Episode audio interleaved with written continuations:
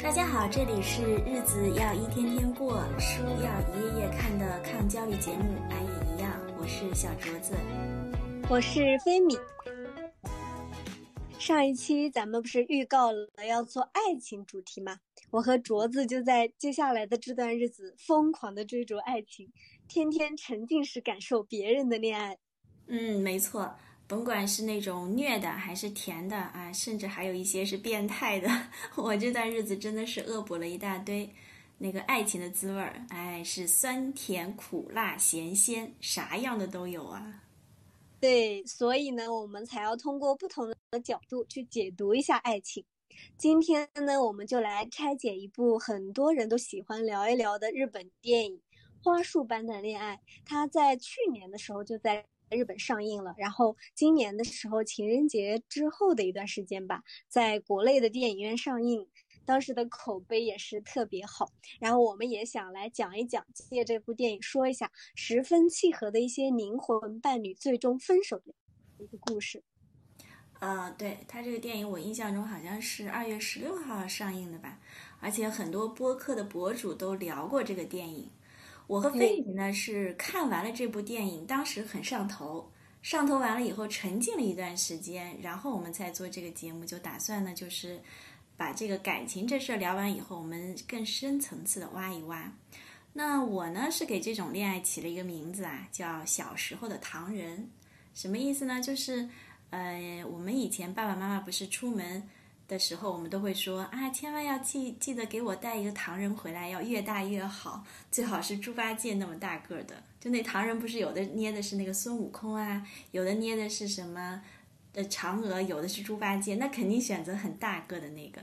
但是我的爸爸妈妈每次都很容易忘记，然后就弄得我心里老惦记这个事儿，就觉得这个呃猪八戒的唐人就是我那个时候最大的梦想。然后直到有一次我爸妈真的带回来了。我吃了两口，当时觉得挺好吃，特别激动，因为我觉得啊，总算梦想实现了。但是再吃几口就发现，哎，这个味道好像也就那么回事儿。然后我就觉得，嗯，以后我爸妈再出去办事儿啊，我就开始变成没有期待的那种东西了，这就挺糟糕的，没有期待了。哦，我理解你这个意思了，就是你这个例子特别好，就是那种我们经常会有这种感觉。就是一个东西，一旦那个期待的味道它消失了，然后糖人就变得很寡淡。对对对，所以我觉得爱情也是这样，就先开始我们期望值都很高嘛，就甜甜的，但是刚开始一段时间觉得很好，但是后来就发现，哎，这个期望值就变淡了。所以呢，我们今天就觉得这个花束般的恋爱，然后挺符合这个。变化的过程，我们就借此来聊一聊这个在爱情中的寡淡期。嗯，就是有一段日子吧，我会觉得我虽然没有喜新啊，但是却真的开始厌旧了。你说我不爱了吧，也不是，因为我内心很笃定是爱对方的。可是此时此刻，我我就觉得我不想两个人待在一个空间，我就觉得你最好让我一个人待着，我暂时就是不想爱你了。就是这种感觉，我觉得他就是进入寡淡期了。哈，你这个点抓的很细腻了，我觉得在那个花束般的恋爱中，确实体现的十分的到位。所以，我们今天呢，这一期打算分三个部分来聊一聊这个问题。第一个是为什么我们明明相爱却进入了寡淡期？第二个是说我们陷入寡淡期之后容易做出哪些错误的决定？第三个就是，既然我们提到了这个，我们就要说一说，怎么样可以顺利的走出这个寡淡期，实现有情人终成眷属。嗯，对呀，我们也不希望任何进入寡淡期的爱情就直接走向分手那条路。嗯，对。好，那我们呢，首先来介绍一下这部电影。呃，故事的背景呢是在东京，人物呢比较简单。诶，好像这种日本电影的人物都很简单啊，没有那么复杂。他就一个男一号，一个女一号，其他我觉得也没有了。男的呢就叫山阴麦，女的叫八股娟。对，我觉得你这个说的很对，就是我们国产的有一些电影，不是我拉踩啊，就是真实真实的说，他们就是除了男一号、女一号，然后就是人为的设置了很多男二、男三、女二、女三，然后来给他们的爱情创造一些阻碍。但是这些东西其实现实中没有，不是不一定真的会出现。然后我就觉得这一部《花束般的恋爱》它就真实很多，他们两个之间并没有其他什么人去阻碍他们，就是他们感情本身的一些问题，对吧？是的，这样反而更能反映出两个人在感情相处过程中的一些实质性的变化，而不是因为外力作用，好像不得不产生的那种被动性的变化啊。对，我记得这个电影刚开始，他们两个人的缘分就特别的奇妙。他们两个人在对京王线的明大前站，然后好像是错过了晚班车嘛，他们就不得不找一个地方去待一晚上。啊，对，我记得当时好像错过那个晚班车的其实是四个人，但是我觉得那个导演安排特别好。这先开始四个人是两男和两女嘛，然后他们坐在一个那个桌子上就混搭着聊了几句以后，很快发现就是混搭聊法是聊不下去了，就各自配对了，就是年长的和年长的在一起，然后这个山鹰麦和八股娟两个人就在一起了。因为好像混搭，他们当时话不投机半句多，就山英曼和八股娟当时还觉得那两对呃就是年长的男女聊的好像比较俗气，然后呢，他们两个想笑又不敢笑。对对对，就是完全聊不来嘛，然后所以就是四个就自动变成了两对，然后我们这个男一号山一麦他是一个插画师。八谷娟呢是一个文艺女青年吧，她还在上大学，呃，然后他们两个人对文学、电影和音乐都如如数家珍，然后就说到很多自己都共同喜欢的一些作者啊，喜好非常的一致，然后这样其实你找到一个那个跟你很相近的人，就能够迅速的让你坠入爱河，然后都觉得对方就是上天刻意为自己雕刻的那个合适的人。啊，对，这就是我们常说的 soul mate。对，嗯，而且不光是灵魂契合，他们两个人的亲密生活也十分的和谐，三天三夜都没有出家门，然后两个人很快就同居了。嗯嗯，按照那个美国心理学家呃斯滕伯格不是提出一个爱情三元素理论嘛？他不是说爱情三元素是亲密、激情、承诺。这样子来看的话，其实山鹰麦和八股娟真的是找到了所谓的真正的爱情，因为亲密、激情、承诺三角都俱全了。对，所以电影的前半部分真的是好甜，甜死了。到哪里找到这么合适的人呢？我感觉这真的是那种万里挑一、百万里挑一的好运气了吧？是的。不过，或许就是因为前面太甜了，后面的发展才会让我们看起来觉得唏嘘不已。好像有这么一句话：悲剧就是要把美好的东西一条一条撕碎给你看。花束般的恋爱呢，它后半部分开始就开始撕碎前期的美好了。他们二人就进入了寡淡期。很明显的特征就是，我爱对方，可是氛围却跌入了冰点。在寡淡期，他们两个人做的事情都无可厚非。就是事儿都做的挺对的，挺有道理的，可是这些正确的事情却把他们两个这种甜蜜的爱情关系弄得稀碎。啊，就我记得有这么一个例子吧，好像是八股娟买了一个新款的任天堂游戏机，下班以后正在玩儿，可是山一麦呢却掏出了耳机，因为他还要忙工作。你说山一曼做错了吗？也没有，对吧？他一定会觉得，那既然八股卷你想玩，而我又不得不工作，我为了不影响你玩，那我就戴着耳机。可是当时八股娟的表情是什么样的呢？就有点尬，丧失期待的那种表情，一点一点的就在脸上就晕开了。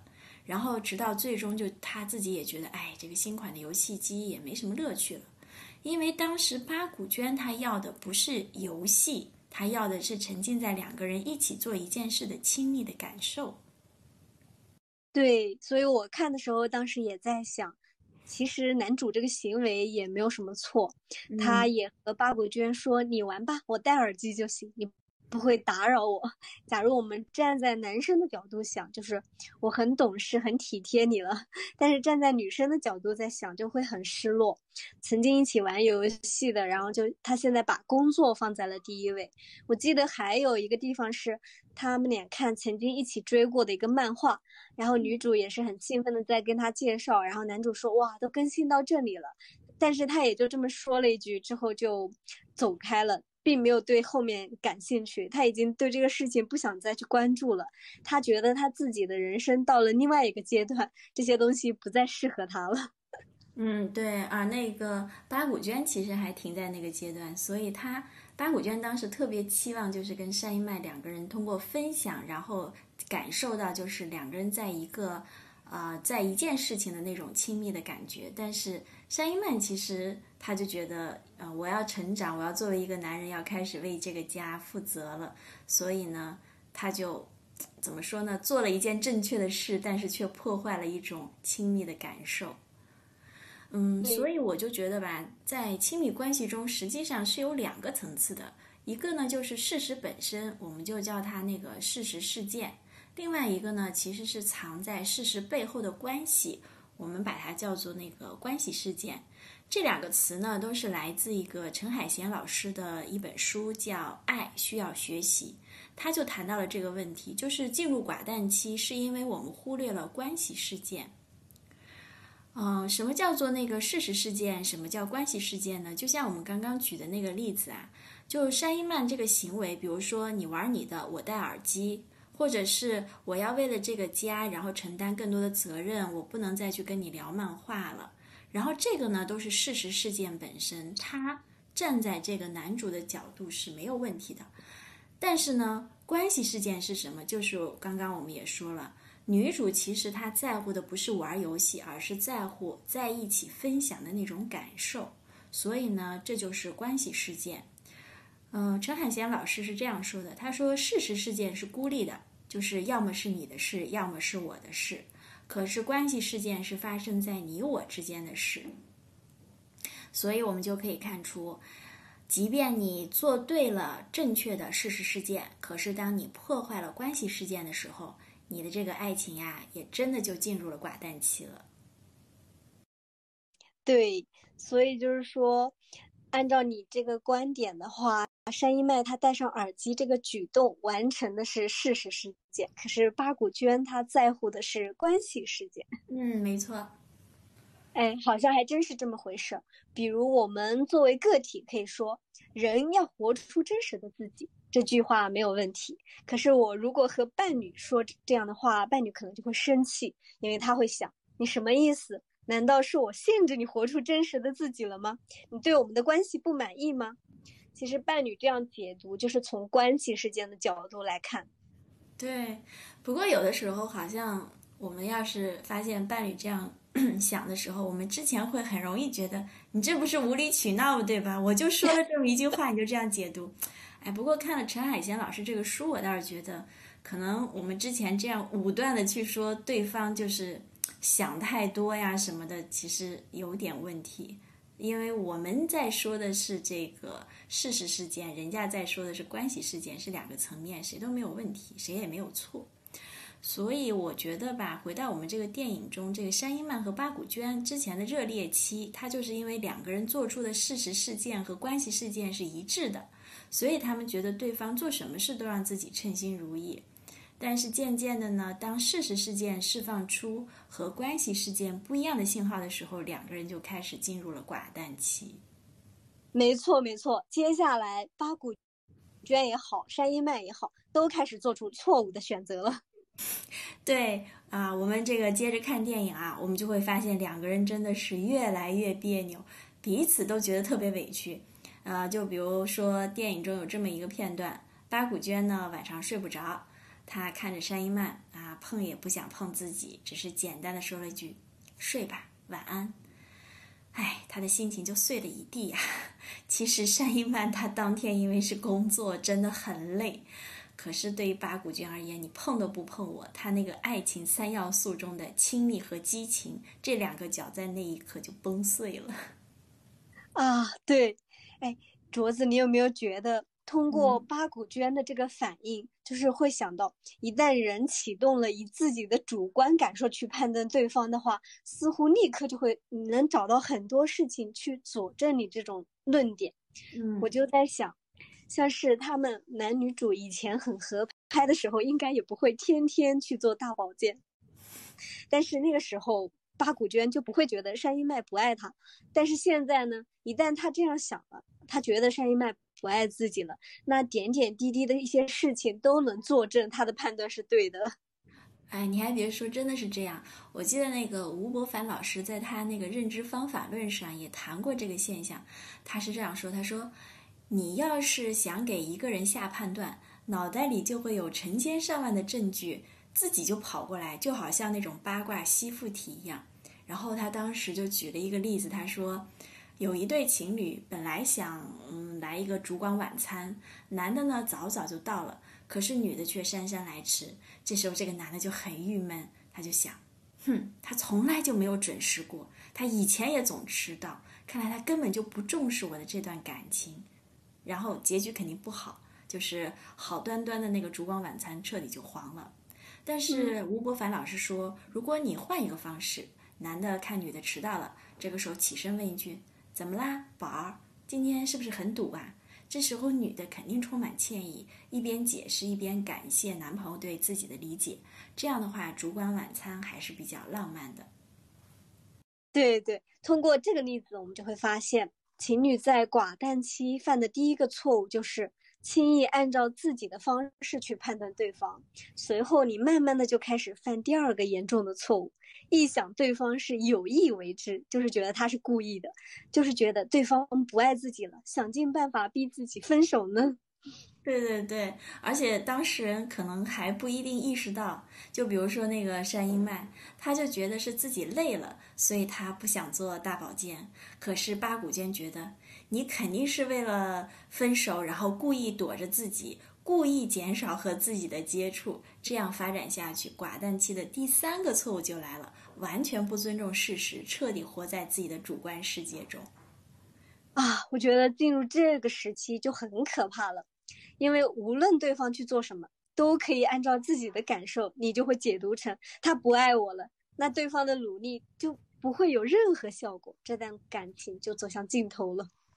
是啊，所以电影到最后不就是八股娟和山一麦同居了五年，但是二人呢又不约而同的想到了分手，然后那个爱情三元素中的亲密、激情、承诺中，最终这个承诺的脚也彻底崩崩塌了。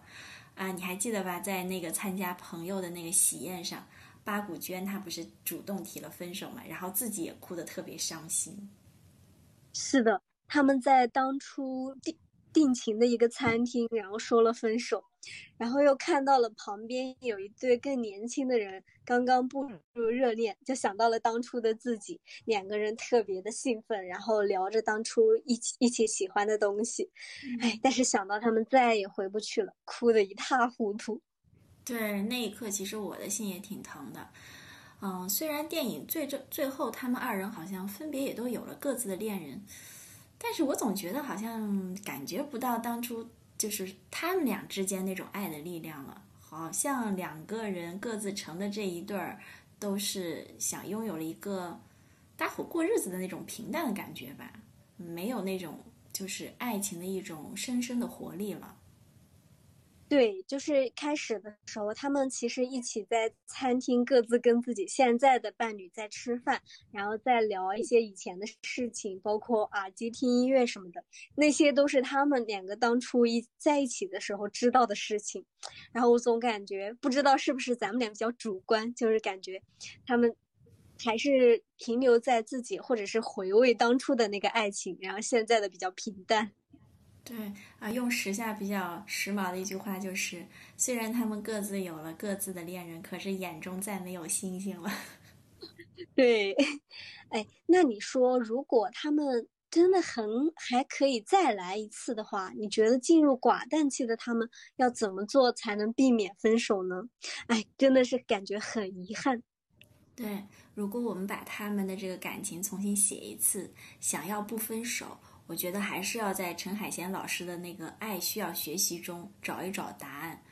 嗯，我想想嘛，第一个我觉得就是不要给对方贴标签，因为我觉得一旦给对方贴上标签，就很容易形成固化的认识，这样就很难发现对方产生的那种新的可能性。你就比如说那个八股娟吧，她一旦认为山鹰曼已经变心了，就不会知道其实山鹰曼在背后为他默默付出的代价。其实山鹰曼付出很多啊，你看他就放弃自己热爱的插画。没完没了的工作加班，还要忍气吞声，他只是为了让那个八股娟可以继续当个潇洒的文艺女青年。对，所以我是会很讨厌对方用形容词来说我，哪怕是生气的时候，比如说他说你就是慢热型，你说我不知道自己慢热吗？我肯定知道啊，但我也在努力的去改变。如果我总是被说，我就会觉得。他没发现我为爱做出的努力，我就会很伤心。对对对，我也比较讨厌这种，就是特别喜欢用形容词形容我，因为我觉得如果用动词形容的话，就比如说这次动这这个事儿做错了，还能有改正的机会。如果是形容词形容我的话，我觉得就一棍子就打死我的现在和未来，然后就杜绝看到我做出的任何微小的改变，嗯，然后我就觉得会很不开心。对。就是，呃，换做我之前看到一个心理的书里面说的，就是我们应该多用一些描述性的沟通，而不是那种评价式的沟通，嗯，就让让人快乐。对对对，嗯，然后陈海贤老师在书里继续说了第二点，我觉得也很有道理，就是放弃自我辩解。嗯，比如电影里面有一个情节是这样的。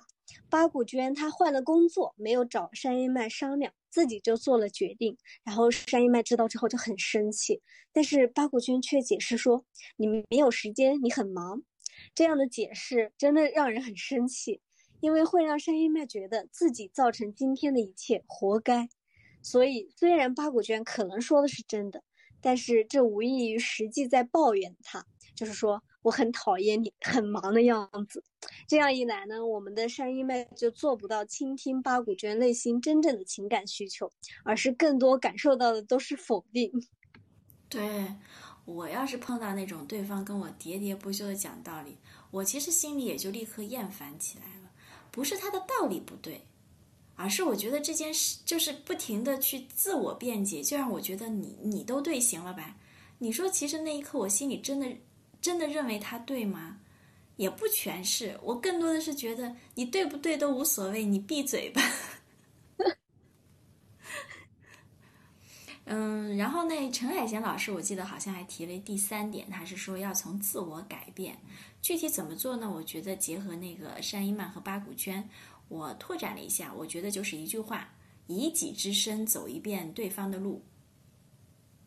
哎，这个提法挺有意思的，具体怎么理解呀？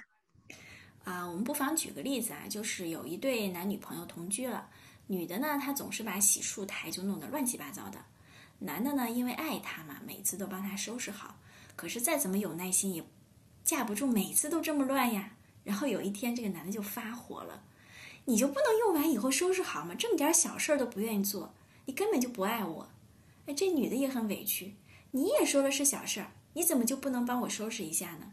你也不爱我，然后两个人就僵在那里了。这个时候怎么办呢？他俩我觉得还行啊，还知道找心理医生，然后心理医生呢也帮他们调解了一下。心理医生分别和男的、女的各讲了一个故事。他对男的讲的是女的小时候的故事。他说，女孩啊，在小的时候，她的爸爸妈妈经常在外忙生意，不着家。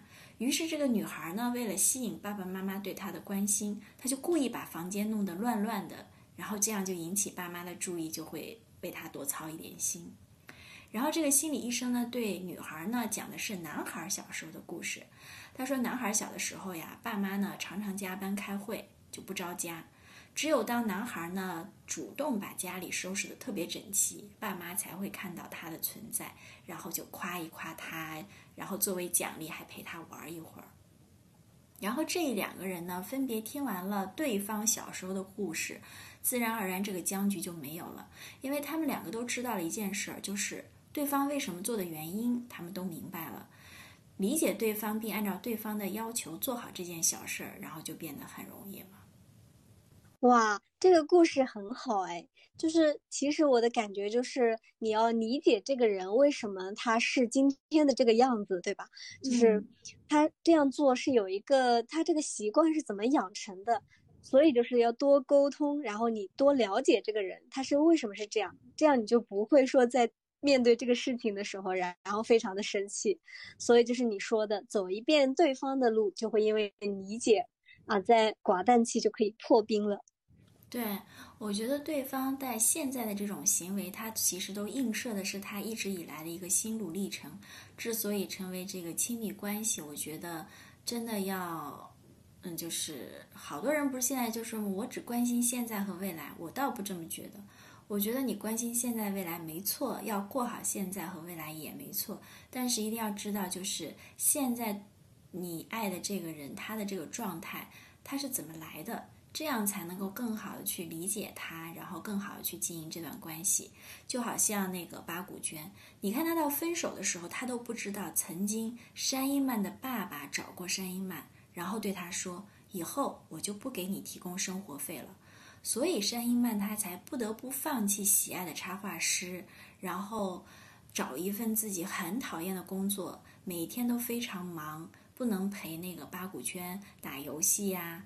然后因为很累，晚上也不能和八股娟做大保健。其实这一切，如果我觉得八股娟要是能够知道这件事的话，可能他们两个就不会分手了。对，所以我就感觉有的时候，嗯嗯，特别是男生吧，会有一点，就是怎么说呢，要面子，然后会觉得这样的一些事儿都要自己默默的承担，也不会告诉对方。其实还是更多的沟通一下会比较好。就比如说，我看到电影里面山一麦，他就会经常跟他的朋友们聊啊，然后就是说小娟一直都还是现在这个样子，怎样怎样，没有成长，停留在原地这种感觉。但其实如果他要跟女生去讲这些事儿，去沟通，然后去表示自己是怎么样在为未来打算，那事情可能就不会发展到最后分手这样的一个结局。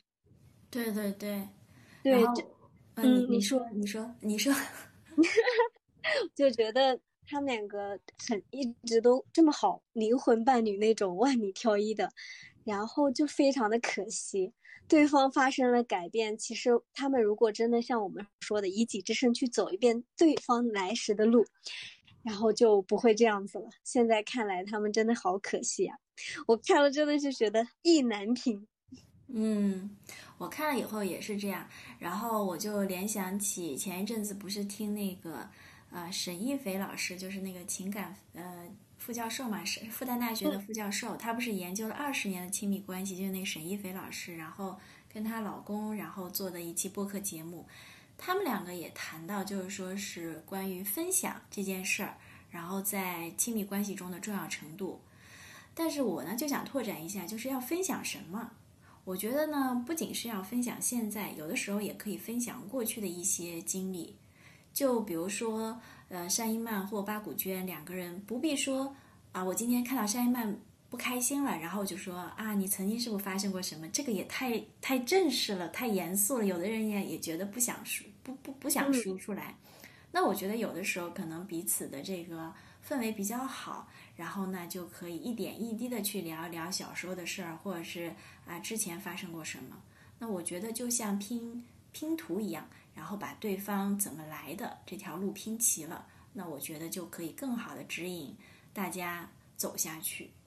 嗯，这是我对于一个分享的一点点小小的感触吧。嗯，对，我觉得你说的特别对，就是。